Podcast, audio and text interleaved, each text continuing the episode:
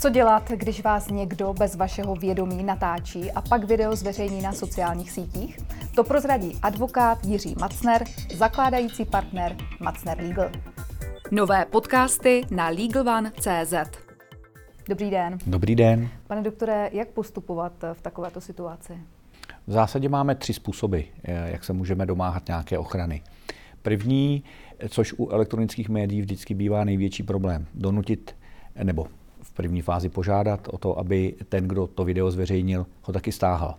Bohužel média, elektronická média mají svoji elektronickou stopu eh, a i samotné odstranění neznamená, že už nedošlo k porušení těch práv. Druhý způsob je, nikdo nekomunikuje, obrátit se přímo na to dané médium eh, a požádat tam o zablokování daného účtu nebo daného příspěvku. No a třetí je obrátit se na soud a požadovat po soudu, aby došlo k eh, rozhodnutí o tom, že to video má být odstraněno, případně i s nárokem například na omluvu nebo finanční zadosti učinění. Zaměříme se teď na kyberšikanu a nezletilé. Eh, je možné beztrestně pořizovat a následně zveřejňovat fotografie nebo videa nezletilých na sociálních sítích bez jejich souhlasu nebo, na, nebo dokonce proti jejich vůli? Eh, bohužel v poslední době řekl bych, že s nárůstem různých influencerů, eh, celebrit eh, a řekněme rozsahu marketingových kampaní, které probíhají na sociálních sítích právě díky těmto osobnostem nebo osobám, se děti objevují v příspěvcích či v těch kampaních velmi často. Moje zkušenost je, že ne vždy je to s jejich souhlasem, někdy dokonce proti jejich vůli a problém je, že to často dělají jejich rodiče. Tam ta obrana toho nezletilého je velmi komplikovaná. Velmi komplikovaná z toho, že vlastně ten, kdo by ho měl chránit, ten, kdo by měl dbát nad, řekněme, tou ochranou těch jeho práv, tak vlastně ho do určité míry využívá pro tu svoji propagační eh, ekonomickou eh, činnost a zatahuje ho tím nepřímo do eh, toho svého prostředí světa. Často se setkávám s tím, že rodiče využívají děti pro oblečení, pro různé kosmetické přípravky, nebo možná i jenom na dovolenou, eh, proto aby eh, to místo takzvaně zpropagovali eh, tomu, kdo jim na to dal ten příspěvek, nebo ta kancelář jim to přímo zaplatila. Zatím v našich, řekněme, kruzích právních těch dětí, které by se obraceli na porušení nebo s porušením těch svých práv z hlediska právě nesouhlasu zveřejňování jejich podoby na sociálních sítích je velmi málo, ale vnímám, že v zahraničí, především v Americe, eh, ale i v Německu, ve Francii, se takové případy množí. A já eh, si myslím, že nebude dlouho trvat a i zde budeme řešit otázku, jestli je v zájmu nezletilého, aby byl takto používán, nechci říct přímo zneužíván, pro eh, výdělkové poměry svých rodičů nebo jednoho z rodičů. Takže obrana opět eh, v této situaci je komplikovaná, protože to dítě se samo na žádný soud ani na toho internetového providera eh, nebo tu danou kosmetickou značku neobrátí. To je zodpovědností toho rodiče a myslím si, že to je oblast, která v poslední době narůstá a budeme se s ní muset do budoucna vypořádat, protože ten rodič eh, by si měl uvědomit, že to není o něm, ale o ochraně těch nejlepších zájmů toho dítěte. Stává se mi i v rámci propagace, eh, řekněme, základního právního minima, eh, které se realizuje díky i záštitě Ministerstva spravedlnosti, Ministerstva školství, České advokátní komory pod názvem Advokáti do škol, kde ty děti v těch různých věkových skupinách právě eh, eh, mají největší problém s tím, že ve třídě se stanou předmětem kyberšikany buď přímo z toho, že si ho někdo natočil v nějaké choulostivé situaci nebo okamžiku, nebo i ve třídě, když je zkoušena neumí, a nebo naopak najdou eh, jeho fotky či videa z dob, kdy byl významně mladší, i třeba v době jednoho, dvou let, Eh, no a ne všichni jsou úplně hrdí na to, že eh, maminka či tatínek tam dali eh, fotky poloného mimina nebo spoře oděného, nebo ne vždycky, jako řekněme, úplně super modně oděného dítěte a ty děti se stávají terčem posměchu těch ostatních. A s tím bojovat pro ně psychicky je vlastně dvojnásob těžký. Jaké hrozí sankce za zveřejnění takovýchto tedy mnohdy citlivých informací?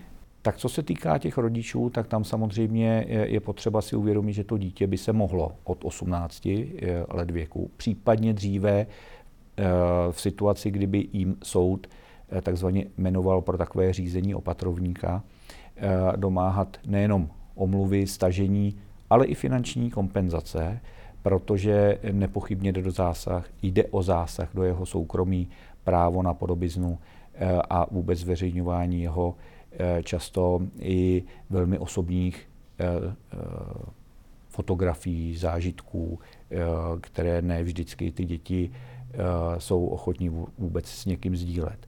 Takže ty sankce jsou v rovině, řekněme, morální, která je o tom, že takový rozsudek může být zveřejněn, samozřejmě může dojít i k omluvě v daném médiu, pakliže je to například některý z vydavatelů eh, jak tištěných, tak internetových novin a nebo časopisu a v neposlední řadě je to i finanční kompenzace. Hmm.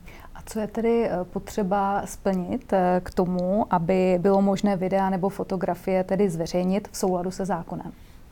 Pokud se týká nezletilých, tak tam je nepochybně souhlas toho nezletilého a pakliže ten nezletilý není dostatečně věkově vyspělý, tak je to souhlas toho zákonného zástupce.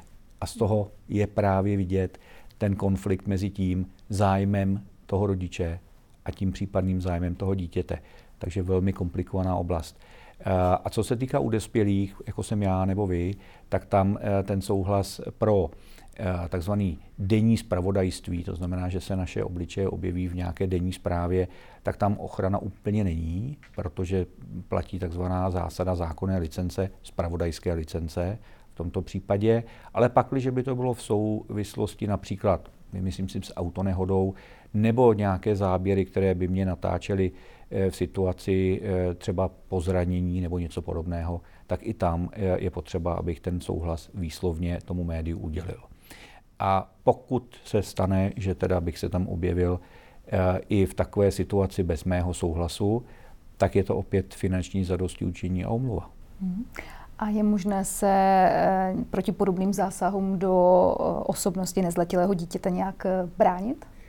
Velmi komplikované je to jako dopředu, protože vlastně vy neovlivníte to, co o vás někdo zveřejní. Ex post je to vždycky jako velmi komplikovaná reparace toho eh, následku, který už nastal, to znamená nějaké škody, která nastala. Pokud je to škoda na mých eh, základních právech typu právo na podobu, abych nebyl karikaturován, nebo aby eh, moje jméno nebylo komoleno, nebo něco podobného, včetně zveřejňování mého obličeje, tak tam samozřejmě je možné se domáhat dokonce i podle směrnice o ochraně osobních údajů. Je možné požádat ty inter, internetové poskytovatele těchto služeb o odstranění takového odkazu, vymazání takové zprávy eh, nebo takového článku.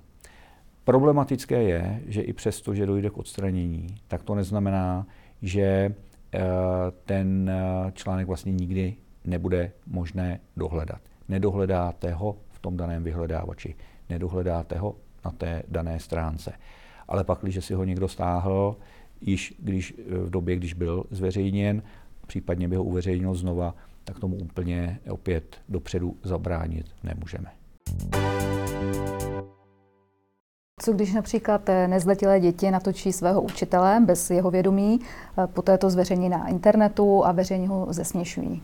Co teď? Je, je, je to úplně ta samá situace s tím rozdílem, že je otázka, jestli se to stalo v prostorách školy, kde ty pravidla samozřejmě jsou eh, pod eh, trošku jiným úhlem, eh, řekněme, nazírání nebo regulace, než když by se to stalo venku. Ale ani, ani ten učitel jako není bezmocný. Je to o tom, že i on se může bránit. Pokud je to ve škole, tak pravděpodobně, tak jak já znám dneska ty školní řády, půjde o porušení školního řádu a bude moc být řešen na půdě školy. Pokud je to venku, tak samozřejmě tam ta škola tu pravomoc nemá.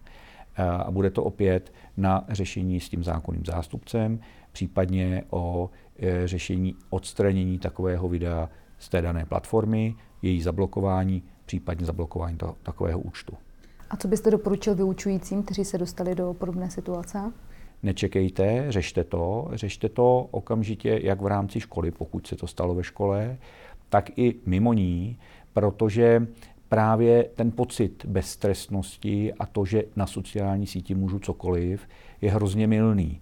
Eh, dnes dohledat, kdo to tam uveřejnil, z jakého eh, zařízení, kdy, eh, je poměrně jednoduchá technická věc a tam domáhat se právě i toho zadosti učinění je ten nejlepší způsob.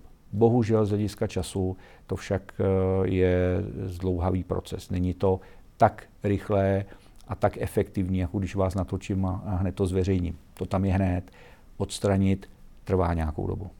A doporučil byste jim tedy sbírat si ty informace a potom s tím tedy výjít na veřejnost? Já si dokonce myslím, že bych ani jako nezbíral ty informace ve chvíli, kdy se dozvím, hmm. Že taková informace je nebo takové video existuje, tak se obrátit eh, na eh, toho, pokud víme, kdo to zveřejnil, na toho daného žáka nebo jeho rodiče, Pakliže by to přesáhlo opravdu zásah do toho soukromí, nebo by to bylo vulgární video, nebo pobuřující video, tak víme, že dneska už jsou i trestně právní rozsudky na e, porušování trestních předpisů v rámci i YouTubeových vystoupení nebo videí, e, které se objevily na sociálních sítích. Takže ta, ta, ta oblast není neřešitelná. Jenom ta doba mezi tím, kdy dojde k tomu neoprávněnému zásahu a tím řešením trvá delší dobu. Tolik advokát Jiří Macner z advokátní kanceláře Macner Legal. Děkuji vám za rozhovor. Děkuji za pozvání. Pěkný den.